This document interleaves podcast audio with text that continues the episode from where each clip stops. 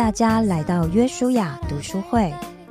这是一个我们和大家一起读书、分享或者一起听书的单元。这个节目是由戏剧圣经和我们网 CCM 共同制作播出。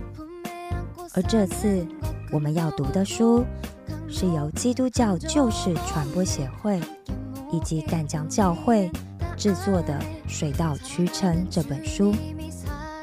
这本书是由廖年明以及张路德两位服侍者累积过去的辅导经历，集合了三十篇生命故事汇整而成。这里面的故事主角。最年轻的有十八岁，最年长的有六十六岁，有单身男女，有夫妻，有父母，有孩子，也有爷爷奶奶。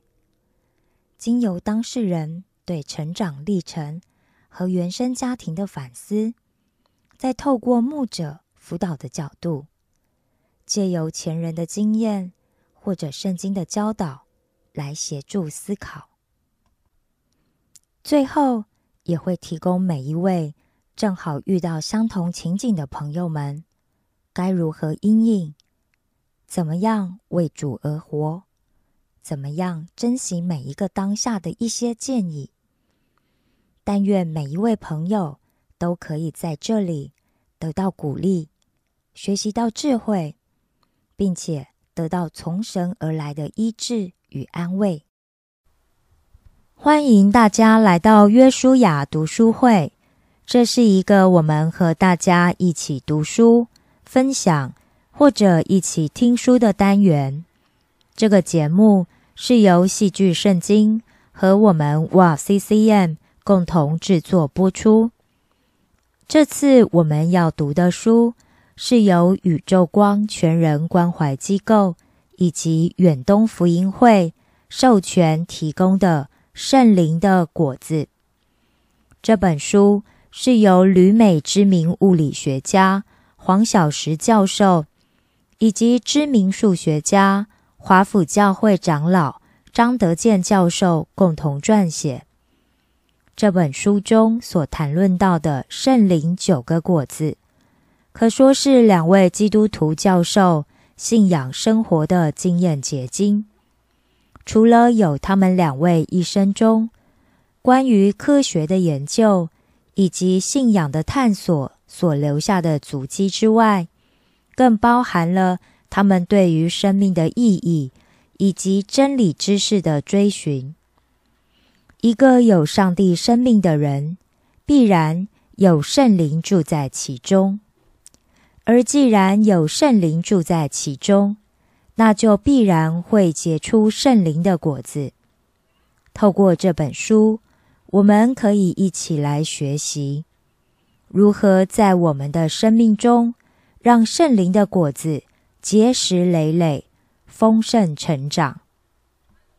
今天我们要一起听的单元是附录一：爱与生命。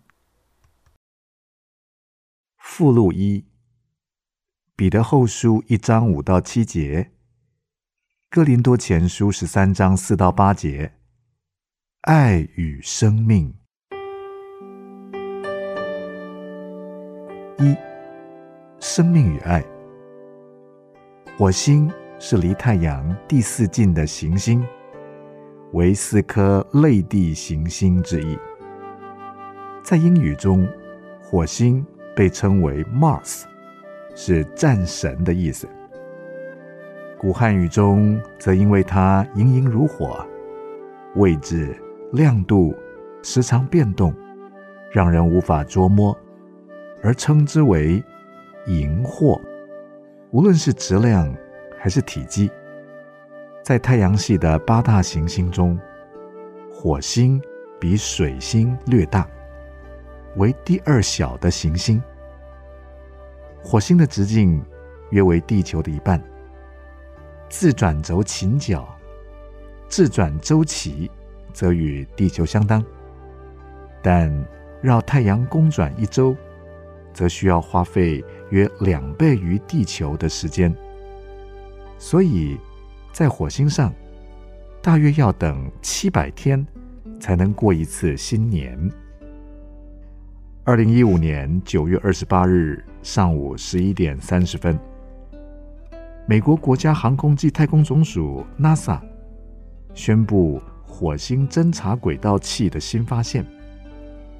提供目前最强烈的证据，显示在这个寒冷、荒芜的行星上，有间歇流动的液态水，似乎为这个行星上有生命迹象提供更进一步的佐证。火星可算是人类除了地球之外，花最多心思在研究的星球。借着。对火星的研究，我们对生命如何维系有比较清楚的概念，以及未来哪里有足以维持生命的资源，以方便地球人的太空移民。我想，今天最困扰科学家们的问题之一，就是如何广义的界定生命是什么呢？简单的说。就是定义什么是活的。在人类科技发展以前，这并不是个难解的问题。凡是有生命力、自己会生长、对外界环境刺激会有合适的反应、会动、会逃、会吃、会繁衍等等，又能维持某种一定形态的东西，大体都是活的，不是死的。但是，因为近代科技的进步和发现，什么是活的这个问题，反而弄不清楚了。在二零零五年十月，美国国防部主办过一个无人驾驶越野车大赛，在内华达州的沙漠中举行。参加比赛的全部都是无人驾驶的汽车，这些车子得越过一百三十英里。崎岖难行的山路，需要知道如何躲开障碍，并且能做许多临场的决定，甚至还得知道什么时候可以超车，以最高的速率抵达比赛目的地。结果，一辆名叫 Stanley 的越野车，是由史丹佛大学和福斯公司 Volkswagen。合作研发的越野车，以不到七个小时的记录夺得冠军。若在赛车进行之际，刚好有初到地球的外星人，从高空探测内华达州的沙漠，看见这些自己会跑的灵巧东西走走停停，又会吸进空气，吐出二氧化碳和水蒸气。根本就是个活物，而且他们还能在某种程度内修理自己，并且可以靠一些技工复制自己，几乎符合一切生物学家对生命的定义。他们岂不是有很好理由去相信这些跑来跑去的东西是活的吗？类似 Stanley 这样人工智慧的成品。将来只会越来越多，无论在战场上或在家中，都可以用来取代人的角色了。例如，Google 的无人驾驶汽车目前正在测试，已驾驶了四十八万公里。二零一二年五月八日，内华达州为这辆无人驾驶汽车颁发了一张合法车牌。苹果公司也在二零一五年五月宣布，该公司发展的无人驾驶的 iCar Titan 预期将在二零二零年上市。二，生命的充分条件。由于科技的进步，若想精确的定义生命是什么，似乎越来越难了。甚至想退而求其次的找出一个生命的充分条件，都不容易做到。什么叫充分条件呢？比方说，美国劳动部宣布，上个月失业率上升，是今天股票下跌的充分条件。但股票下跌，并不一定是因为失业率上升，可能是因为中国的中央银行宣布加息，也可能是国际原油价格下降。所以。问股票为什么会下跌？单看失业率，并不是一个很周全的条件。要找股票下跌的必要条件更困难。必要条件因为要求没有例外，比充分条件更难找。所以要找一个严格的充分必要条件，就相当困难了。换句话说，若是如此。股票一定是下跌的。股票若是下跌的，就一定是如此。充分必要条件就是这个如此。如果想要知道什么是活的条件，我们就会发现，连一个充分条件都还没有弄得很清楚，更不用说别的了。为了说明这个问题的复杂性，我们试看一个相关的例子。一棵刚砍下来的圣诞树，被买回家放在客厅，上面还放了许多灯饰，下面放一盆水，它仍是一棵活的树吗？这个问题并不容易回答，因为这一棵刚砍下来的树，看起来虽然绿油油的，甚至。仍然可以进行部分的光合作用，但却已经开始枯干了。那这一棵树到底枯到什么程度才算死了呢？这就不容易回答了，因为生与死是本质上的不同，要么是活的，要么是死的，甚至我们说这样东西半死不活。但却仍然是活的，两者只得取其一。但枯是一种程度上的不同，从有一点枯干到全然枯萎，都是某种程度的枯干。用程度上的差异来定义本质的不同，这是不聪明的。就好像问说。天要有多亮？这是程度上的描述，才算早晨来到。这是本质的现象，这就不是个能够很准确回答的问题。所以，我们干脆说啊，从上午五点半到十二点都是早晨。至于说，这棵树什么时候才算是死？就更加困难来说明了。三，用关系来定义生与死。为什么会有这棵树是否活着这个问题呢？我们不难发现，都是因为这棵树被砍下来，与它的根分离的缘故。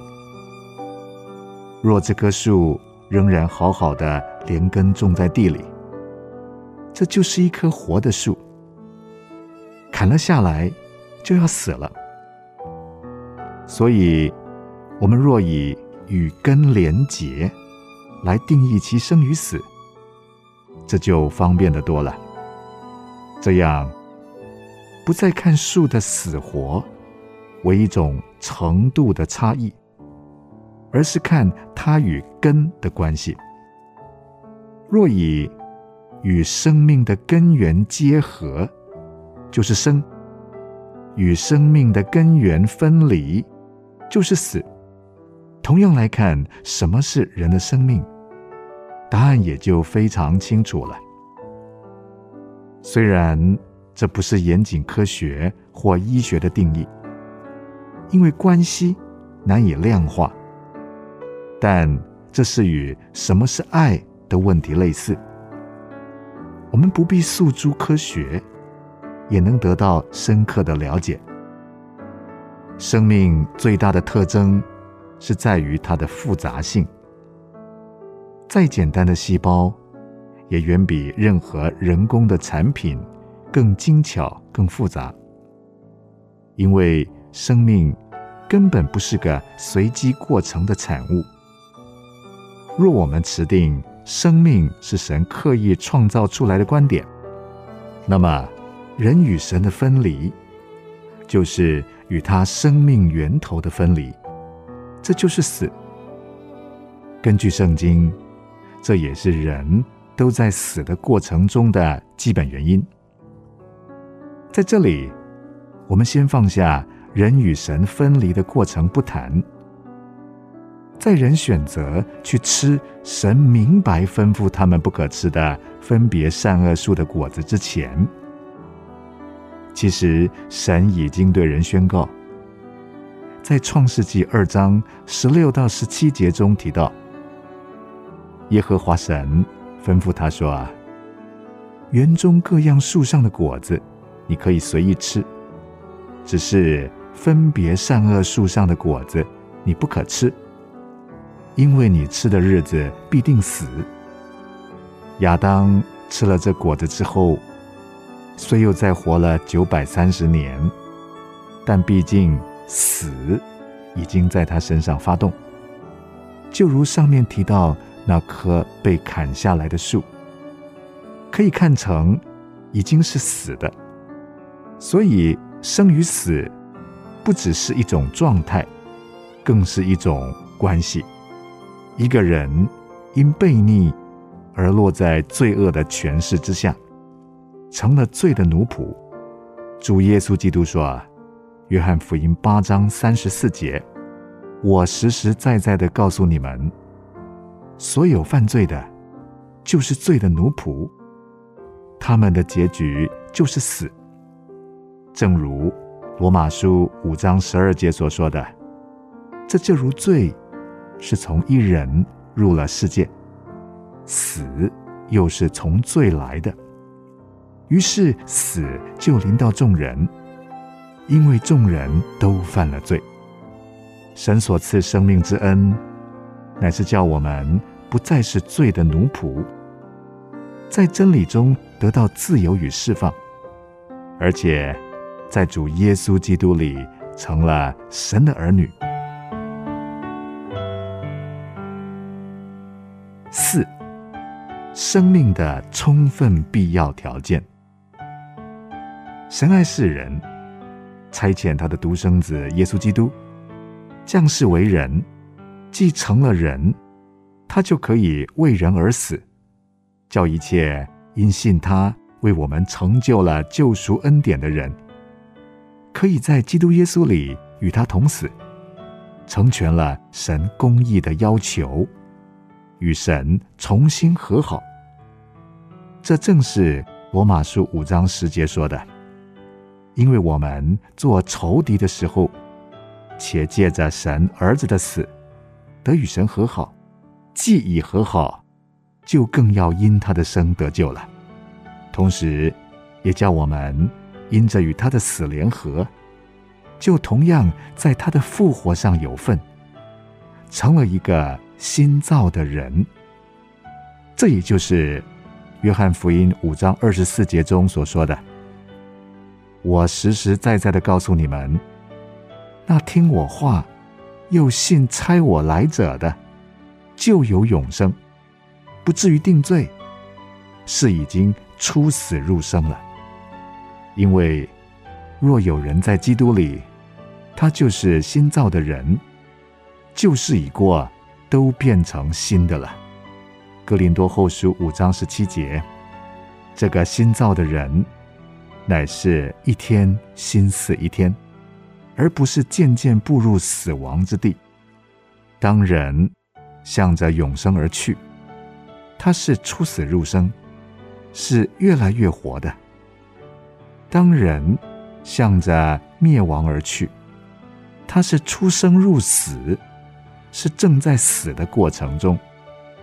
在约翰福音一章三到四节，讲到耶稣基督时，便提到万物是借着他造的，凡被造的，没有一样不是借着他造的。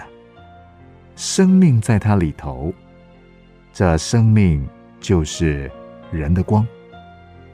意思是说，神在一个人的里面，这个人就有神的生命在他里面，这个人就有永生。所以与神联合，不但是生命的定义，也是永生的定义。一个人若有永生，就一定有神的生命在他里面，因为除了神以外。再没有永远存活而又丰盛的生命。若没有永生，人就是处身于死的过程中，暂时存活，转眼便要如飞而去。约翰一书五章十二节中提到：人有了神的儿子，就有生命；没有神的儿子，就没有生命。所以与神连结。是生命的充分必要条件。主耶稣基督自己也说：“啊，《约翰福音》十五章五节，我是葡萄树，你们是枝子，藏在我里面的，我也藏在他里面，这人就多结果子。这就说明什么是活的枝子。一个有神在他里面的人，是什么样的人呢？”这人就多结果子。由此，我们不难看出，一根欣欣向荣的枝子，充满了生机与活力。主耶稣接着说：“啊，人若不藏在我里面，就像枝子丢在外面枯干；人拾起来，扔在火里烧了。与神分离的，就是死。”而且这里扔在火里烧了，代表这不在葡萄树上的枝子的结局。五，生命与爱。现在一个非常合乎逻辑的问题是：一个有神在他里面的人，有什么记号或确据呢？耶稣有一个门徒叫约翰。神感动他，在写约翰一书时，将神一个非常重要的本质写下来。四章十六节，神就是爱，住在爱里面的，就是住在神里面，神也住在他里面。God is love. Whoever lives in love lives in God, and God in him. 这样看来，一个活在爱里面的人，便是一个有神在他里面的人，所以是个活的人，是个有生命的人。生命若与生之源头连接，才有生命。同样的，也只有与爱的源头连接，才能活出爱来。的确。有一位相当有名的作家，他的名字叫做 Louis Carroll，就是写《爱丽丝梦游奇境》的作者。他曾经说过：“没有爱的生命，只不过是一个存在而已。Life without love is mere existence。”是的，一个没有爱的生命是枯干的，没有活力的。当我们年轻的时候，我们需要父母的爱；慢慢成长之后，我们需要朋友的爱、配偶的爱；慢慢的，我们需要儿女的爱，甚至孙儿女的爱。人在时间中存留，却是在爱里面活。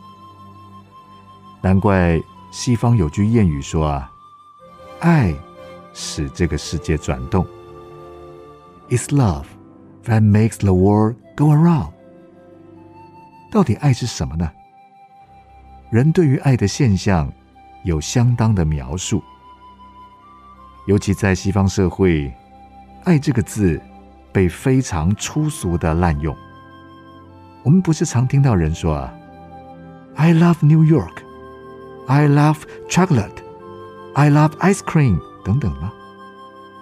但人对于爱的本质，却是讲得不清不楚。其实，这也没有什么好奇怪的，因为人在讲爱的时候，其实是在讲神。人怎么可能讲得清楚呢？一般来说，人世间的爱。常是经过仔细计算的投资。通常人在讲爱，不外乎两种：如果和因为的爱。什么是如果的爱呢？这是一种最廉价的爱，有点像商业行为。当我满足对方一些条件之后，才能换取的。他的出发点是自私的。也是人世间最常看见的爱。可惜的是，许多人在他们一生之中只尝过这种爱。在职场里面，我们是不是常碰到这样的现象呢？为了得到老板的赏识，就加倍努力。老板还没有到办公室，我就已经到了。老板没有下班，绝对不回家。甚至一般人心中层次最高的父母之爱，也常免不了落入这样的框架。例如，我们会对孩子说：“，如果你这学期每一科都考 A，我就买一个最新出品的智慧型手机给你。”至于说因为的爱呢，人要获得这种爱。要先拥有某种气质，具备某种条件，或别人所没有的优点。教授在面对一班二三十个学生的时候，对其中一两位同学印象就会特别好。其实不应该这样子，但有些人看起来就是比较可爱。比较起如果的爱。这种因为的爱似乎比较可取，如果的爱是要付上代价，甚至全力以赴才能赢得，何等费时费力！如果是因为自己的优点而被爱的话，这是多么写意的事！其实，因为的爱也不见得比如果的爱好得了多少。表面上看来，要得到因为的爱，人并不需要付出太大的代价。但是，为了长久持有这个爱，人必须小心谨慎，苦苦经营，以维持这些气质与优点，祈求得到更多这种爱。一旦有一个比我们更具优越条件的人出现，便马上陷入永无止境的竞争之中。这种爱令人没有安全感，时时在担心会失去。但约翰一书四章十八节中提到，爱里没有惧怕，爱既完全，就把惧怕除去。所以，因为的爱也不是人所追求、所羡慕的爱。这就表示，在人世间一定存在另外一种更高超的爱。这是怎么样子的爱呢？在文字学中，希腊文在描述概念上是一种比较准确的文字。C.S. Lewis 在《四种爱》（Four Loves） 中提到，在希腊文中讲爱。通常有四个不同的字：eros，情欲的爱，肉体的爱；storge，亲情，尤其用在家人、亲子之间；philia，友谊，出现在有两个有共同理想、共同目标的人中间。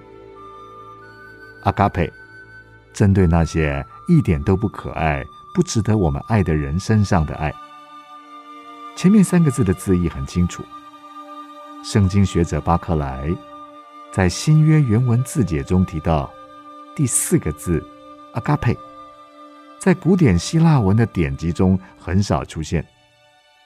当动词用的出现次数更少，通常被翻译成喜爱、爱慕、尊重，或者是满意的意思。直到新约圣经的作者们在写到一种世间少见、全然新鲜的由神而来的爱，而刻意用这个字来描述。因此，使徒保罗。在哥林多前书十三章四到八节中，长篇大论的给这个“新”字一个新的定义。爱是恒久忍耐，又有恩慈；爱是不嫉妒；爱是不自夸、不张狂、不做害羞的事、不求自己的益处、不轻易发怒、不计算人的恶、不喜欢不义。只喜欢真理，凡是包容，凡是相信，凡是盼望，凡是忍耐。爱是永不止息。中文把这个字翻成“爱加倍”，真的传神。哥林多前书十三章的这段经文，在原文是以一种非常优美的诗歌题材写成的，许多学者。以为新约中写的最美的一章就是这段经文了。它像旧约的诗篇二十三篇一样，是历世历代以来最蒙喜爱的经文之一。这段经文是使徒保罗大约在西元五十五年左右，在他第三次旅行步道途中，到了小亚细亚的以弗所这个地方。写信给哥林多教会的信件之一。这个教会是保罗和他的同工希拉第二次旅行步道的时候，经过希腊的雅典，来到了哥林多，在那里住了一年又六个月而建立的。后来，这间教会让使徒很头痛。保罗曾多次写信给他们，希望帮助他们解决一些教会的问题。当保罗在西元五十一或五十二年来到哥林多的时候，这城在当时可以称为是小亚细亚及希腊半岛的第三大城市，是希腊的商业、政治、军事。及学术的中心，又是一个非常繁华且美丽的城市。在此处最高处阿科 c o r i n t 建有一座非常有名的神庙，用来祭拜希腊的爱神 Aphrodite。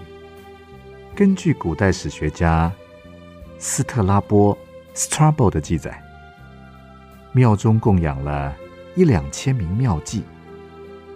带来哥林多城的色情文化，甚至“哥林多人”这个字 （Corinthian） 即代表放纵与败坏。这封哥林多前书就是写给这身处在一个非常繁荣兴旺，却是道德败坏的城市里的教会。然而，哥林多教会是一个蛮有恩赐的教会。保罗写这封信给他们的时候，这间教会大概才只有四年左右的历史，还是个很年轻的教会。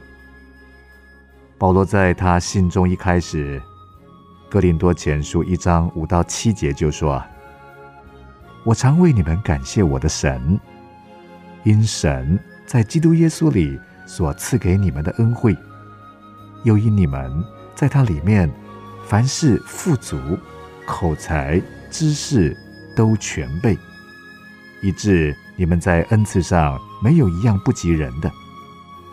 这不正像许多今天在北美、在香港、在台湾的教会嘛？这些教会也多是凡事富足、口才、知识都全备，在恩赐上没有一样不及人的。其中有许多教会就是身处于非常繁荣兴旺，却是道德败坏的城市。所以这封信固然是写给一个两千年前的教会，但也是写给我们的。哥林多教会有许多的才能，又有许多属灵的恩赐。然而，这个教会实在是间很烂的教会。他们有许多的问题：结党、纷争、淫乱、乱拨饼。所以保罗指着他们说：“不能把你们当作属灵的。”因为在你们中间有极度纷争，我们今天也同样的需要切切思考。保罗对哥林多教会所讲的信息，在哥林多前书十二章末了说：“啊，你们要切切的求那更大的恩赐。”我现今把最妙的道指示你们。我们知道，哥林多前书十二章。是讲恩赐的种类，十四章是讲恩赐的运用，而在这两章中间，使徒保罗要他的读者知道一件远比一般恩赐更重要的事。这里他用最妙的道来形容，那就是爱。笔者查了一下康熙字典中对“爱”这个字的解释。第三百九十五页，其中提到，爱从心字部，慧也，人之发也，从心无声。而心字下面的扑呢，乃行持之意，也就是说，慢慢来实践的意思。所以使徒保罗在这里所用的“道”字。不是在讲道理，因为这些哥林多人都挺会的。这里的道是道路的道，是要我们去做、去实践出来的。神将这么多的恩赐给哥林多教会，主要不是为了这些得着恩赐的人的好处，而是为了成就他对教会所托付的使命。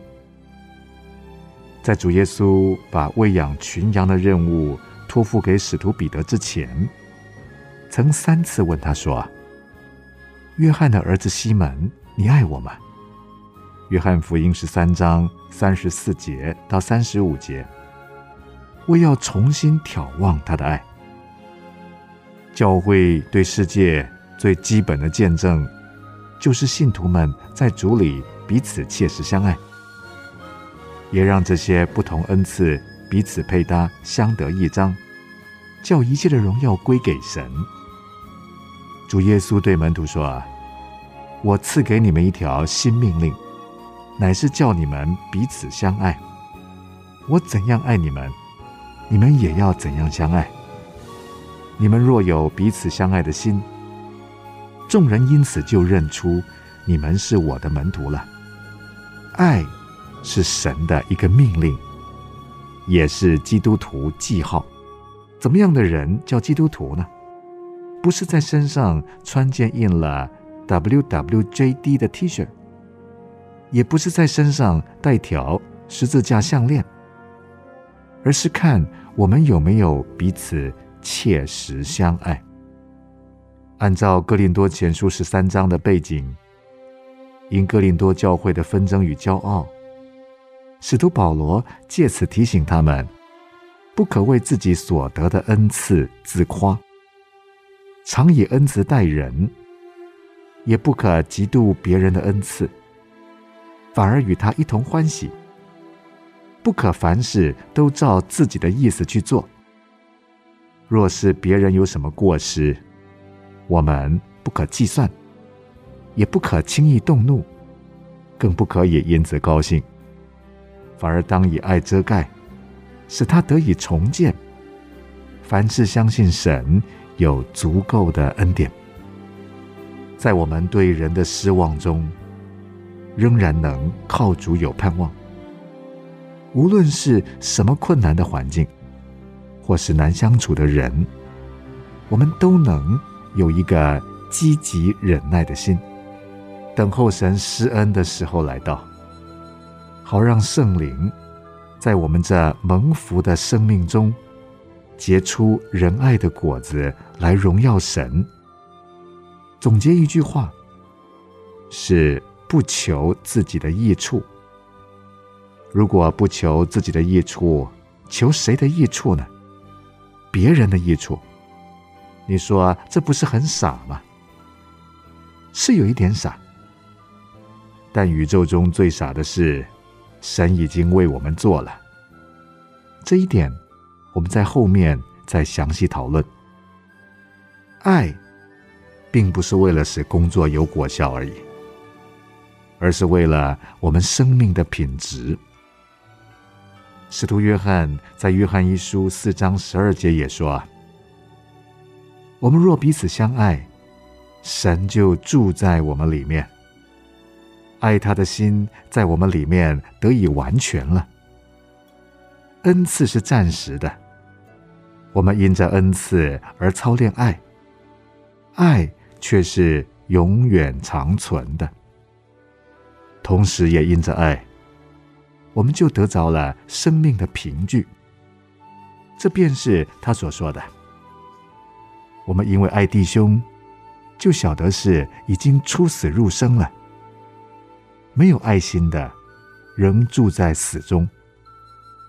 约翰一书三章十四节，因为生命出于神，所以这爱也必然是出于神。六，怎么样才能得着爱呢？使徒彼得在彼得后书一章五到七节中，劝告基督徒在德行上长进的步骤说：有了信心，又要加上德性；有了德性，又要加上知识；有了知识，又要加上节制；有了节制。又要加上忍耐，有了忍耐，又要加上前进；有了前进，又要加上爱弟兄的心；有了爱弟兄的心，又要加上爱众人的心。可见，在这个步骤中，先由爱神的信心，进而产生的前进，至终是要我们能够爱人。从爱弟兄进入爱众人，方才能达到最高的品性。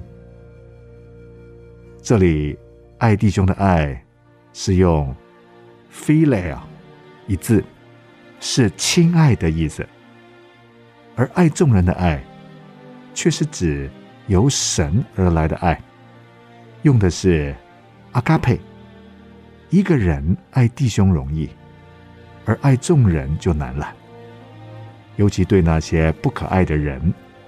所以，这些德行之中，最高的境界就是爱加倍、阿嘎佩的爱。一个人如果有什么好的德行，可以用一个字来做总结，那就是爱加倍、阿嘎佩。因为神就是爱，但人却是软弱的。那么谁才能真正的有这种高超的爱加倍的爱呢？今天我给弟兄姐妹一个功课，请大家将《哥林多前书》十三章一到七节这段经文拿出来读三次。第一次照着圣经来读，第二次将经文中所有的爱换成耶稣。耶稣是恒久忍耐，耶稣又有恩慈，耶稣是不嫉妒，耶稣是不自夸，一直到耶稣是永不止息，你会非常通顺，对不对？好，第三次将你自己放进去，第一个恒久忍耐，你就读不下去了，因为这个爱加倍的爱不是我们的，是主耶稣的。那我们要怎么样才能得到这个爱加倍的爱呢？使徒保罗在加拉太书五章二十二节到二十三节中说：“圣灵所结的果子，就是仁爱、喜乐、和平、忍耐、恩慈、良善、信实、温柔、节制。这样的事没有律法禁止。”这里提到了神的圣灵是人生中所产生的果效。这圣灵的果子，在原文中是单数名词。一个果子，九种味道，多彩多姿，丰富荣耀。虽然看起来有九种味道，但只是讲一件事。许多解经家认为，这果子就是指仁爱。爱加倍，而下面提到的喜乐、和平、忍耐等等，都是在描述这爱品质是什么。无论如何，神的圣灵在人的心中主要的工作，就是结出爱加倍的果子来。有了这种爱，众人就能认出我们是基督耶稣的门徒。有了这种爱。也是我们有从神而来的生命的明证。各位朋友，让我们羡慕这种爱，让我们追求这种爱，也让我们活出这种爱。阿门。